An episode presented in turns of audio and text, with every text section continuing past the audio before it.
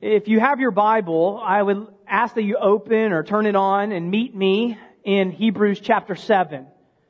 Hebrews chapter 7, we're going to be looking at verses 1 through 10 this morning. And as we look at these verses, uh, we're going to pick up where Pastor Kyle left off last week. So just a, a quick reminder of last week. Uh, Pastor Kyle ended with the name Melchizedek. And specifically, the last two verses read this in chapter 6. We have this as a sure and steadfast anchor of the soul, a hope that enters into the inner place behind the curtain.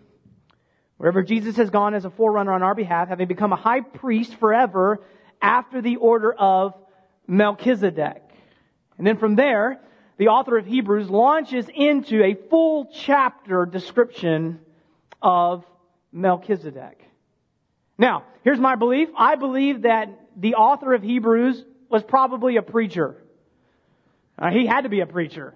Okay? Um, he's definitely a teacher. If you read through the book of Hebrews, it's a very extensive writing that uses a lot of the Old Testament to, to bring about its arguments, but he, he had to be a preacher as well.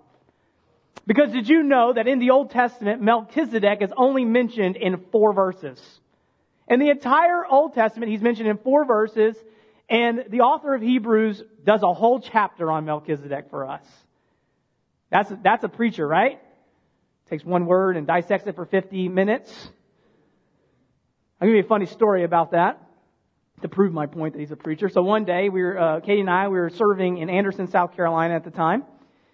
My wife's name is Katie, by the way, for those of you that are guests that don't know. And uh, Anderson, South Carolina, we were serving, and I went to her and I said, "Hey, babe, guess what? I have the perfect date night set up for you. I've already taken care of everything. I've got the I've got the tickets. I've got the the gas. Uh, I've got the babysitter. I think we had maybe two or three children at the time. I don't know. After having four or five of them, I don't even keep count anymore.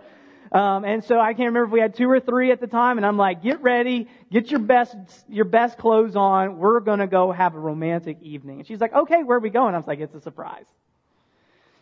It's a surprise. So we get in the car, babysitter comes, we get the babysitter all set up, and we get in the car, and we start driving from Anderson, South Carolina into Greenville, South Carolina. It was about a 45, 48 minute drive.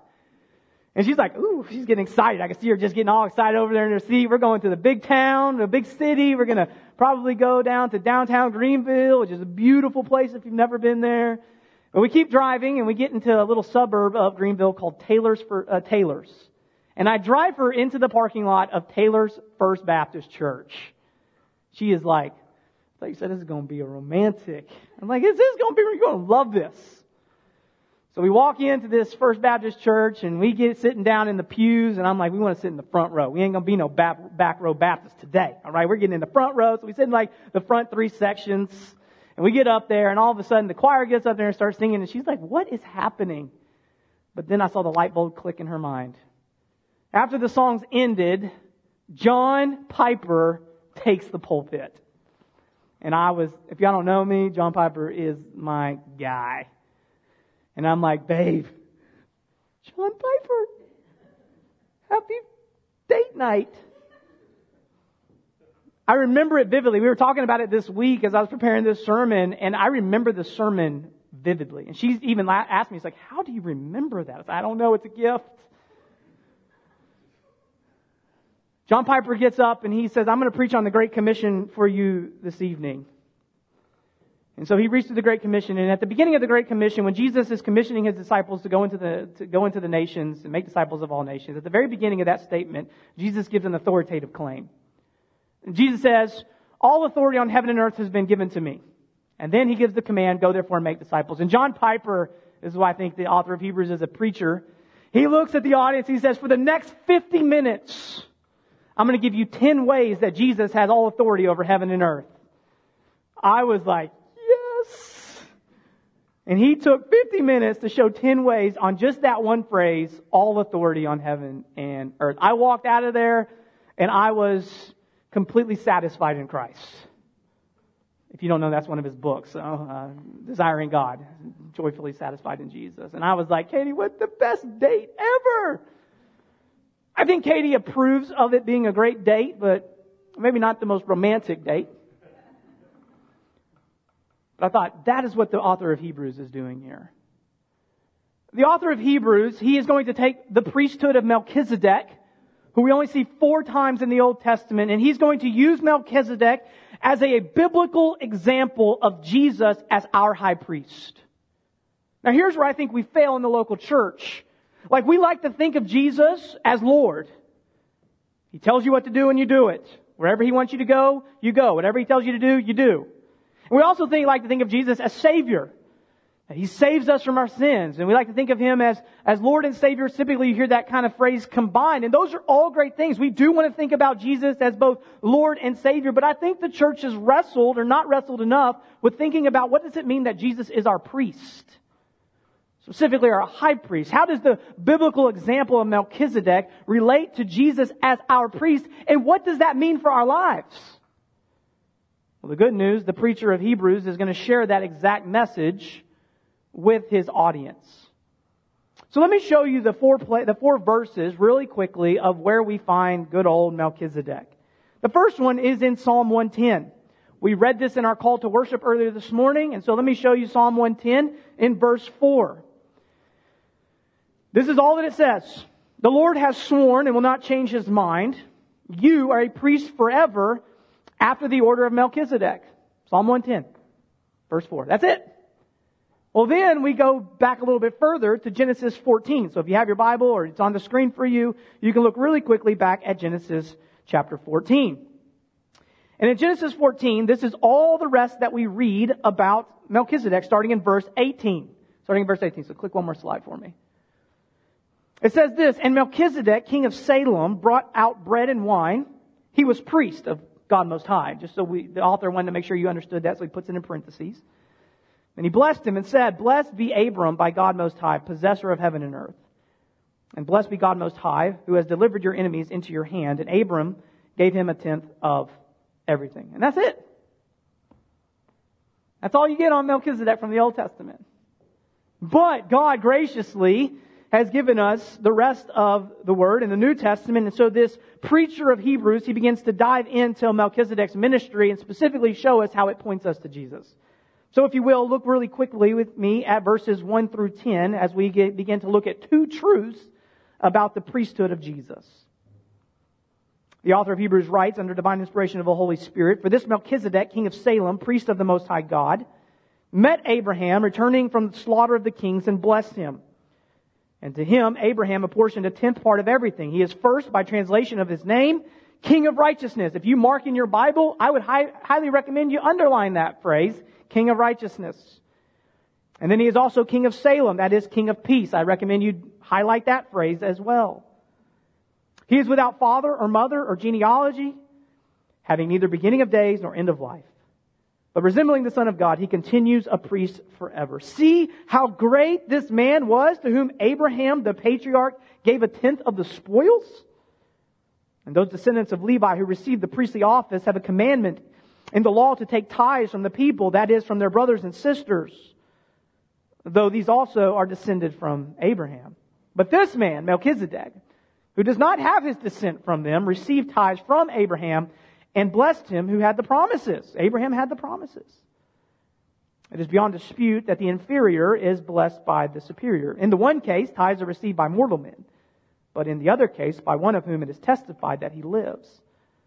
One might even say that Levi himself, who receives tithes, paid tithes through Abraham, for he was still in the loins of his ancestor when Melchizedek met him.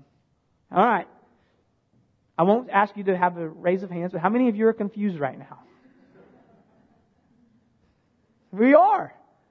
Because I'm looking at this and I'm like, how did he get to all that? How did this great scholar look at four verses in the Old Testament and write all, those 10 verses? Well, number one, we know that God inspired this author to do it, but he's showing us about the priesthood of Jesus. So here's the first truth you need to take away from my sermon today. Jesus is our righteous priest who brings us peace with God forever. Let me say that again. Jesus is our righteous priest who brings us peace with God forever. That's the first thing the author wants us to take away from his entire first four verses of chapter 7. Now let me kind of give you a little context because in verse 1 he actually highlights the context of Melchizedek and Abraham's meeting of Genesis 14. It says this in the Bible, For this Melchizedek, king of Salem, priest of the Most High God, met Abraham returning from the slaughter of the kings and blessed him. So what does that mean? So let me give you a little Genesis 14 rundown. In Genesis 14, a group of kings comes and takes over another group of kings in a battle.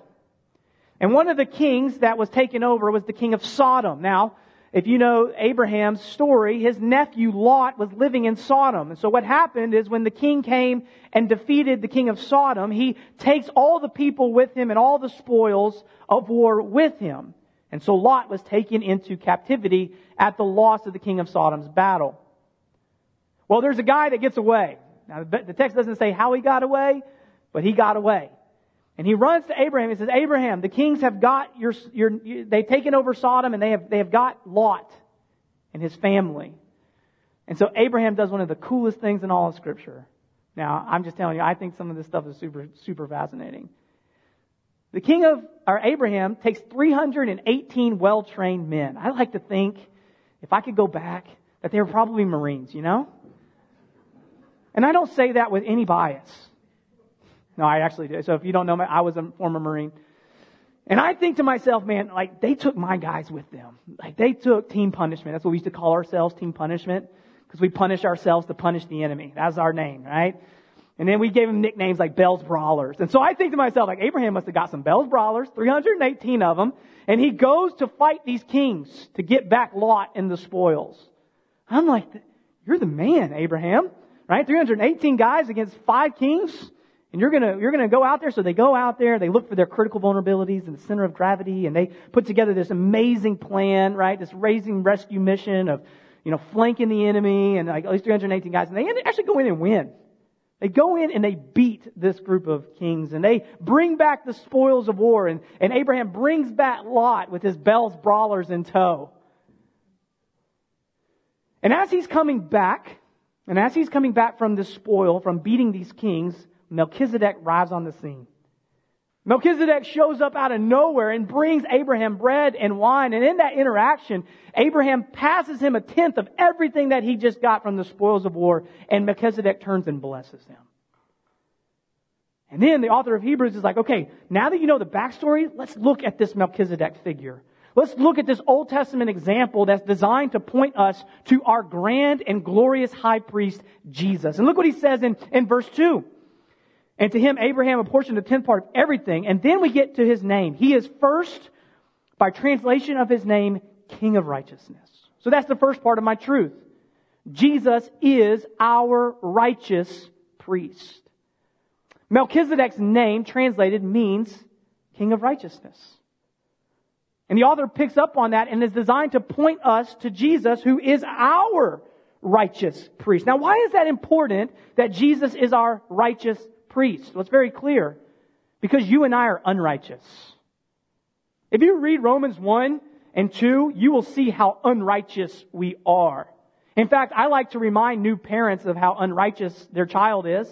When I pick their parent, their baby up for the first time, as I meet them in the hospital or their home, and I'm like, oh my goodness, this is the most beautiful little sinner I've ever seen to remind the parents that this child who is beautiful and made in God's image and is valuable, is wonderful to have, it, don't forget that he or she is going to be great at sinning.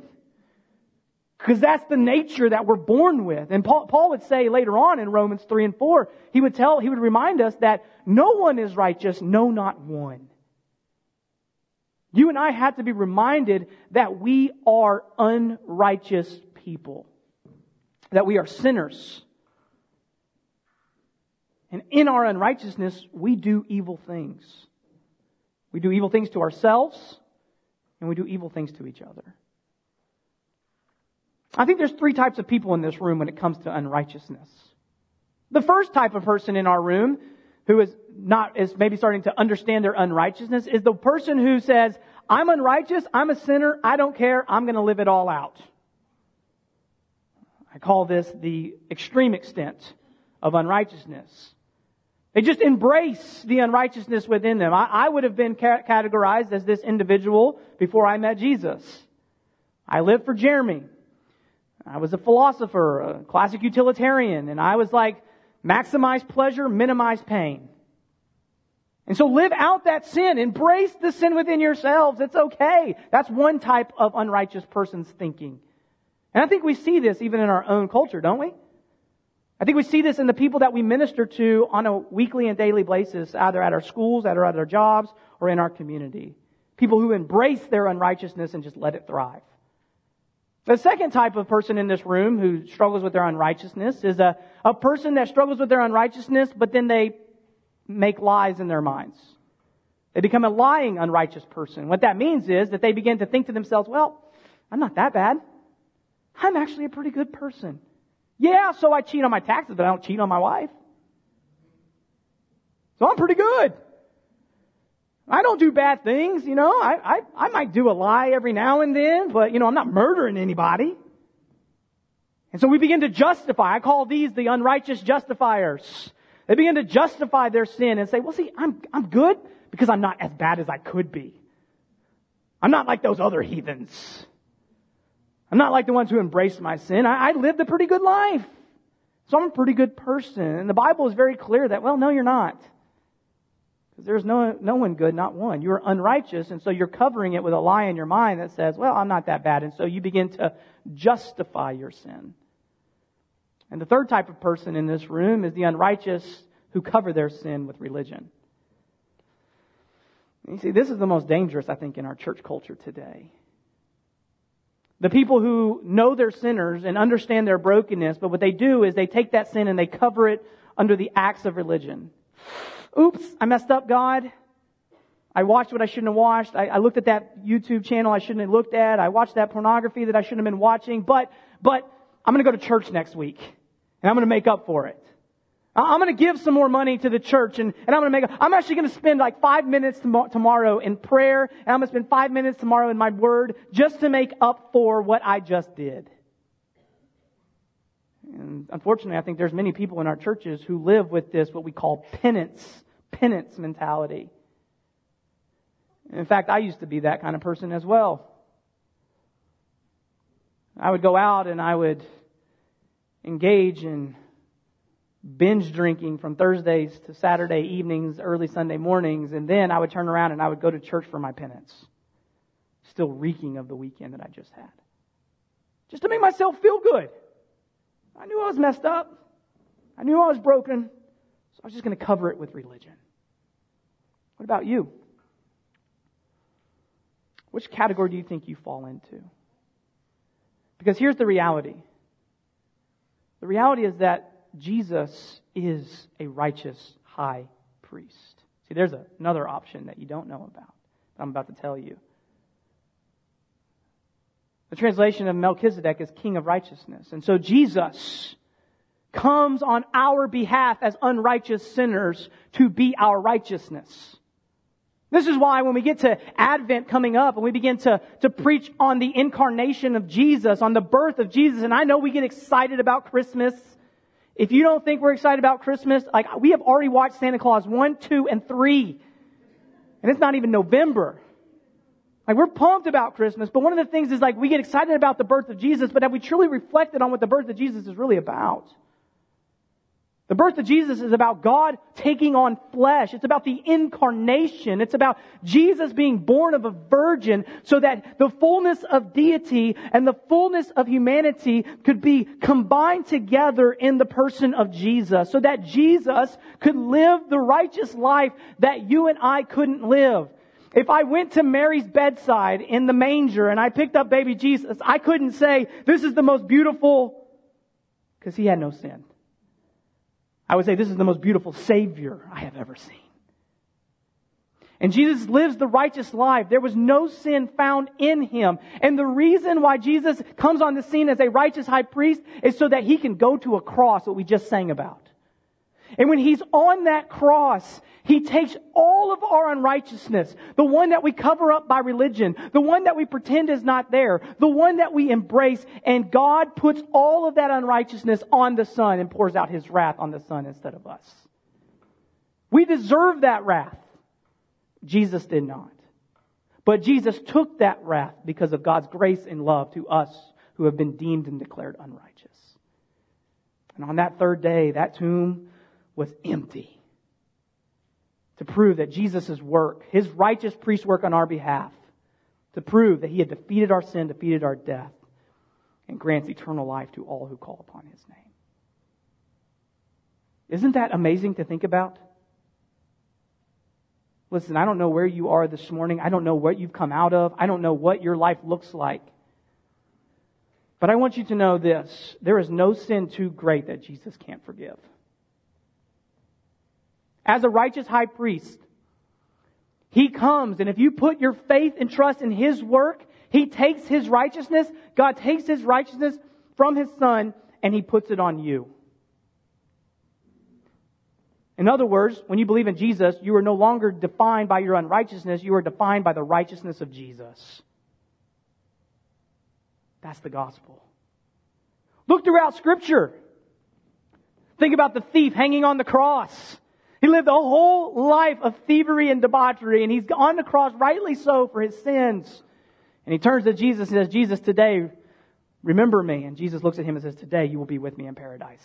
Because this is what I'm doing. I'm taking my righteousness and I'm giving it to you.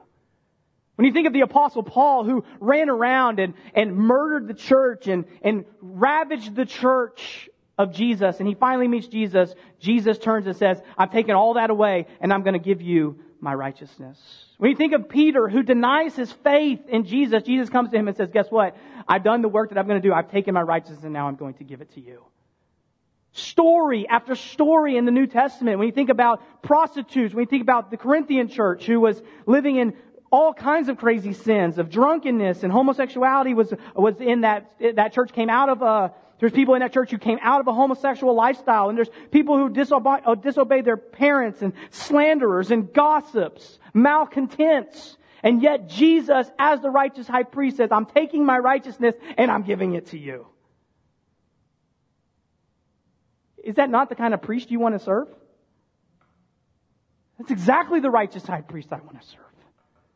The one who says, no matter where you've been and no matter what you've done, as your righteous high priest, I can save, forgive, and change your life. But look at the second part of it. Not only is he the king of righteousness, it says he also is king of Salem. Now, that word Salem, some people think it might be characterized as Jerusalem. Um, the word Salem, they think it goes back to the Hebrew word shalom, which means to be in a complete state of peace. And so that's why the author of Hebrews translates king of Salem, that is, king of peace. So Jesus is our righteous priest who brings us peace with God. That's the first truth. Jesus is our high priest who brings us peace with God.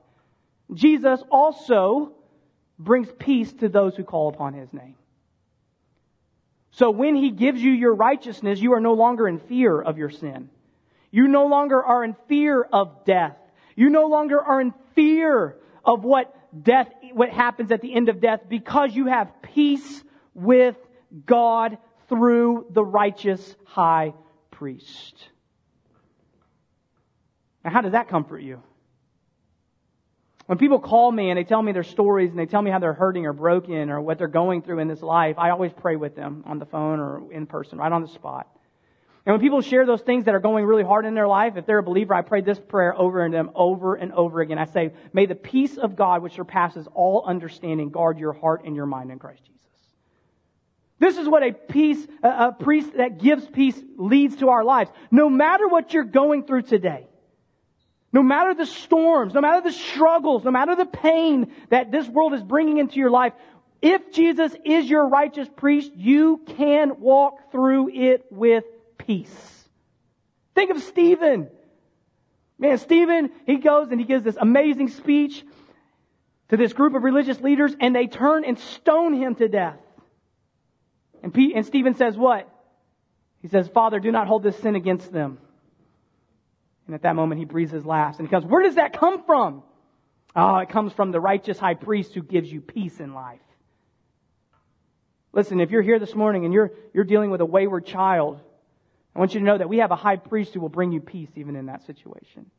If you're here today and your marriage is struggling and on the rocks and you maybe feel like just throwing in the towel, I want you to know we have a righteous high priest who will give you peace as you walk through that situation. If you're here today and you're maybe a single person and you're, everybody's pressuring you to get married and pressuring you to have, when are you going to have kids? Right? Like the idea here is that don't worry about it because you have peace with Jesus. If you're a student here today and you go into the world and you're in your schools and the secular world is beating you down and trying to pull you away from the faith, walk in there with comfort knowing you have peace in Jesus. Because I believe that peace with Jesus comes by His presence. That when we have a righteous high priest, He says, I will be with you always. It's not going to make your life easier. This is not a health, wealth, prosperity gospel message. But I will guarantee you one thing as you walk through life, you will like, walk through life with a great peace the peace of God, which does surpass all understanding. And our high priest doesn't leave us down here as orphans. Well, figure it out on your own. Walk through all those problems by yourself. We have a, high, a righteous high priest who says, No, I'm going to be there with you through it all. And I'll hold your hand and I'll walk you through these difficult seasons of life. Why? Because that's what our, our righteous high priest brings us. He brings you and I peace, even in the most difficult of circumstances. So the question is, how long? How long do we have Jesus' righteousness? How long do we have this peace? I'm glad you asked. Verse 3. The author says, He is without father or mother or genealogy, having neither beginning of days nor end of life, but resembling the Son of God, he continues a priest forever. So that's why the final part of my statement says this Jesus is our righteous high priest who brings us, excuse me, Jesus is our righteous priest who brings us peace with God forever. There you go. Now, some of you may be reading this and you may be thinking, okay, how does Melchizedek have no father, no mother, no genealogy, beginning days, end of life, but yet he resembles the Son of God and lives as a continued priest forever? And there are some crazy theories out there. Like some people think that Melchizedek must have been an angel. I think they're dead wrong. Because that's not what the text talks about. What the author of Hebrews is doing is he's saying, if we look at everything that's found in the Old Testament on Melchizedek, guess what we don't know? We don't know his father. We don't know his mother. We don't know his genealogy. We don't know where he was born, and we definitely don't know where he died. All we have in the New Te- uh, the Old Testament is that there's a priestly order of Melchizedek. He met Abraham after he slaughtered the kings he, Abraham gave him a tenth of his spoils and he blessed him and that's it. Scripture goes silent. And so the author of Hebrews picks that up. He's like, we don't have any idea who this person is other than what the scriptures tell us. And so therefore, it doesn't matter where he came from. It doesn't matter who's his mommy or his daddy. What matters is he's pointing you, Melchizedek points you to Jesus who has an eternal, forever priesthood and reign. So, how long are you saved when you believe in Jesus? Forever. If you're still saved, you said forever, amen. You've warmed my heart this morning. How long do you have peace with God if Jesus is our high priest? Forever. Oh, you warm my heart again. That is the high priest we serve. That his kingdom has no end, that his priesthood has no end, that he is constantly giving us his righteousness and giving us his peace.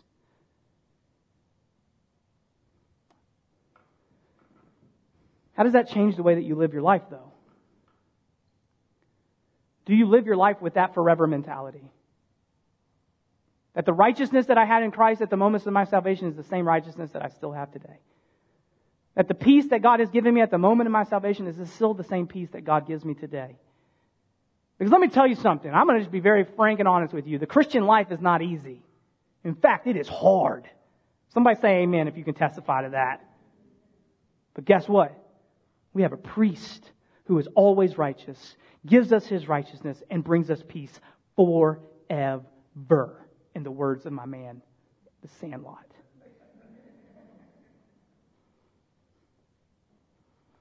What about you this morning?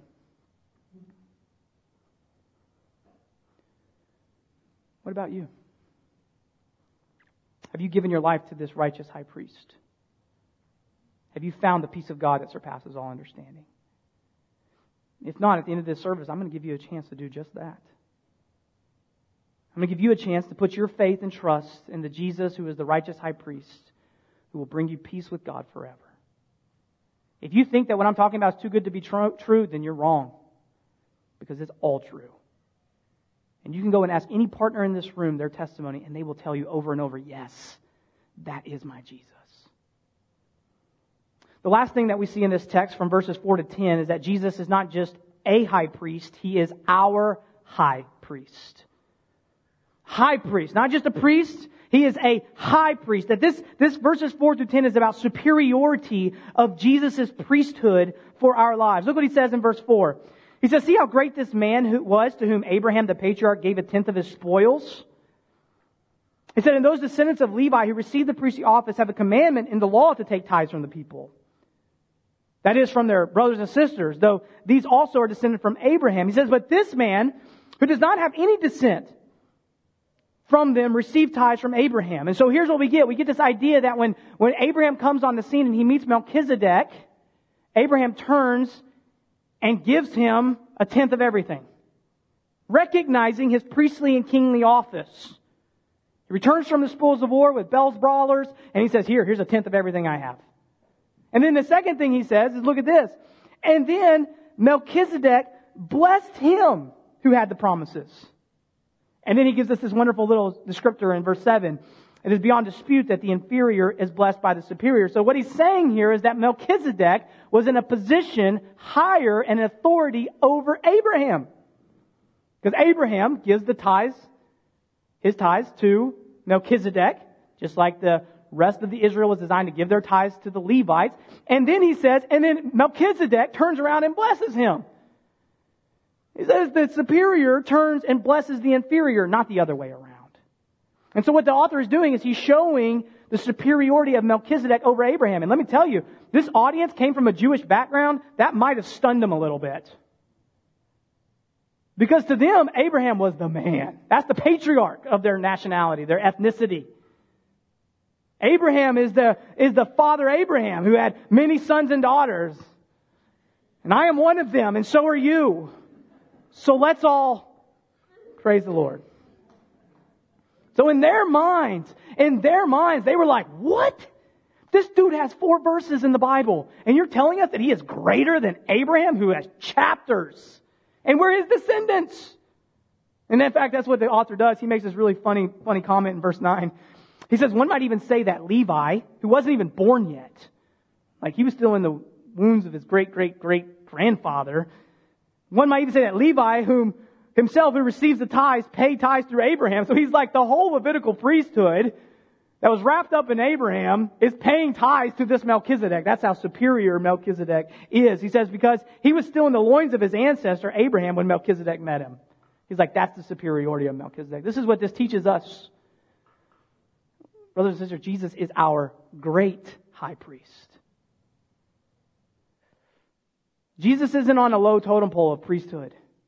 He's on the top tier. And I think this is what helps us as we understand Jesus' superiority as our priest. I think this is what helps us understand and interpret verse 25. If you got your Bible, just really quickly go to 725. If Jesus is truly our high priest, then this is what we can take away from him as our great high priest, superior. Verse 25, consequently, he is able to save to the uttermost. Okay, number one, our great high priest can save anyone. Our great high priest can save anyone. Doesn't matter where you came from. Doesn't matter what you've done. We have a high priest that is superior that can save you. Boom. Bottom line done. Secondly, he says, he also draws near. So he saves to the uttermost those who draw near to God through him. So our high priest allows us as righteously made believers robed in his righteousness, he allows us to draw near to our Father who is in heaven. Oh, if I had time, we could just dive into that for like two hours. But I don't. Think of that. Our high priest draws us to our Father who is in heaven, to, to God Almighty, to His dad. How does that change the way that you live when you think about the relationship that you are a child of the God Most High because of the priesthood of Jesus who brought you into his family. Then lastly, look what he says. Since Jesus always lives to make intercession for them, that them is us, those who draw near to God. Listen, brothers and sisters, we have a high priest right now who is interceding for us every moment of every day. Our high priest is giving you and me an eternal and lasting saving faith. Every day. Every day, Jesus is interceding for you and drawing you closer to the Father. Every day, you are standing on the authority of God's Word, knowing, knowing that your salvation is secure in a great high priest, just like Melchizedek was superior to Abraham. Isn't that wonderful? Again, I don't want to do a show of hands, but how many of you messed up this week? How many of you messed up this morning? You know who you are. Everybody. Aren't you glad that we don't have to go back every single time and be like, ah, I messed up again, Jesus. Don't, don't kick me out. Don't leave me. Stay with me. I'm a work in progress. Oh, brothers and sisters, we serve a high priest that when we messed up, he says, don't worry, I got you. You fell down. I'm to, I'm to help you. I'm to call you to repent. I'm to call you to back to myself. I'm to draw you back to my Father. I'm to pick you up. I'm to pull you up. I'm to fill you with my Spirit. I'm to give you my word and I'm to help you to keep walking with me. Yes. Aren't you thankful that we have a high priest who makes us secure in salvation every single day? This week I got up and I had an amazing quiet time with the Lord. You know, like, man, I was praying and I was reading and I was sitting outside in my cold driveway. That's why I got the sniffles now. And I, I was like, I walked in on like kind of a cloud nine moment. And I walked in and the first thing I did was show unrighteous anger. Why aren't you kids out of bed yet? Let's go. Daddy's been up for an hour. I've already worked out and had my quiet time. Move, move, move. That was, that was uh, Bell's Brawlers drill instructor. came right out. And I said it was zero grace, all harshness. And I'm like, oh, Lord, I literally just had this great quiet time with you and I walked in and I blew it. The Lord reminded me of Hebrews 7. He said, don't worry. Your salvation is secure in my priest, Jesus. No matter what you do, we're going to get you through this, Jeremy. We're going to help you persevere to the very end. We're going to help you be a courageous Christian and a bold believer through it all. Aren't you thankful for that kind of Jesus?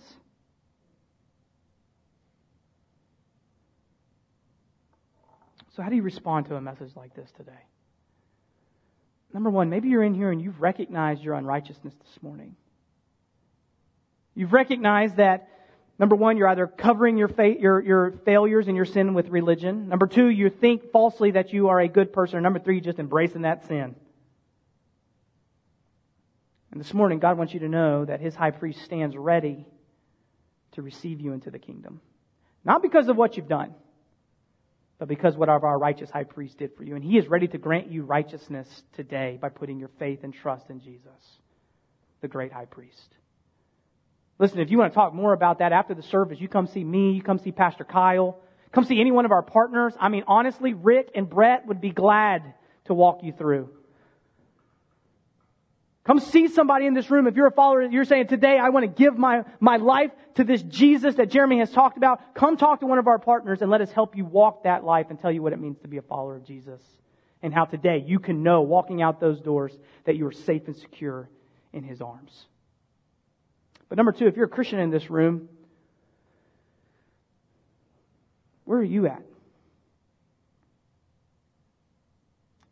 Are you recognizing, are you going through a season or a trial in life where you just need God's peace to get you through it? Are you living the life knowing that you are secured in the gospel and the good news of Jesus Christ as your high priest? And are you walking knowing that God is with you forever? Because we have a righteous high priest who brings us his peace forever. So here's what I want you to do. I want everybody to bow their heads and close their eyes. Today's the day that you're saying, Jeremy, I'm ready to give my life to Jesus. I'm ready to make Jesus my high priest. I want to put my faith and trust in his work. Every head is bowed, every eye is closed, and I want you to say, right now, I want you to raise your hand and say, I'm going to go talk. I'm going to, I'm committing Jeremy right now to go talk to a partner or a pastor of Center Church Brenham to not leave this building knowing that my salvation is not secure in Jesus? If that's you, go ahead and raise your hand.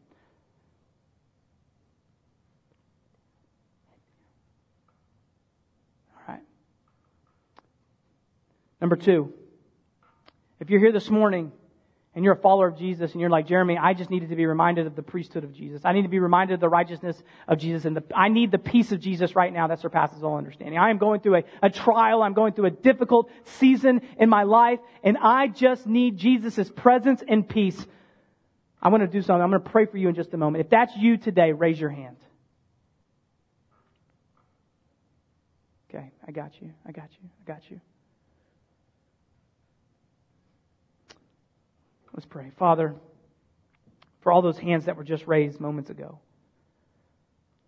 Lord, number one, I pray that if there's anyone in here today who doesn't know you, that they would have the courage and the boldness to stand up and put their faith in Jesus. And number two, for all those hands that I just saw that were raised that said they're going through a difficult season in their life, and the, I, I pray this pr- scripture over them. Lord, may the peace that surpasses all understanding guard their hearts and their minds in Christ Jesus. Father, I thank you for Jesus, who is our high priest. Now, Lord, be with us as we prepare to leave this place to be your servants on mission for you. I pray all these things in Jesus' name. Amen. Here's what we're going to do.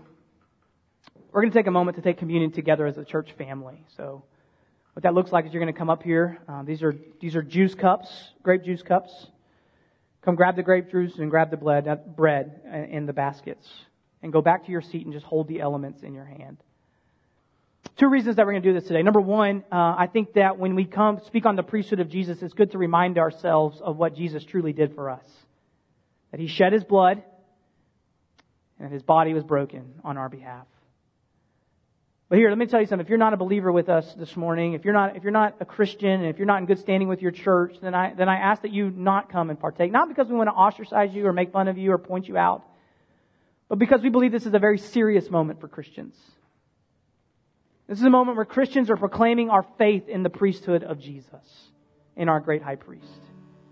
And we ask that this would be an opportunity that you would see the church proclaim a message to you about the salvation that comes in Christ and that you would come and talk to one of us later on after the service, and that we would point you and see God activate your faith and ignite your faith. And the next time we come to communion, you come with us as a brother or sister in Christ. So at this time, if you're ready, please stand and come and grab a juice and a bread and take it back to your seat, and I will lead you in communion and tell you the second reason that we're doing this. So you come as the Lord leads. Come on.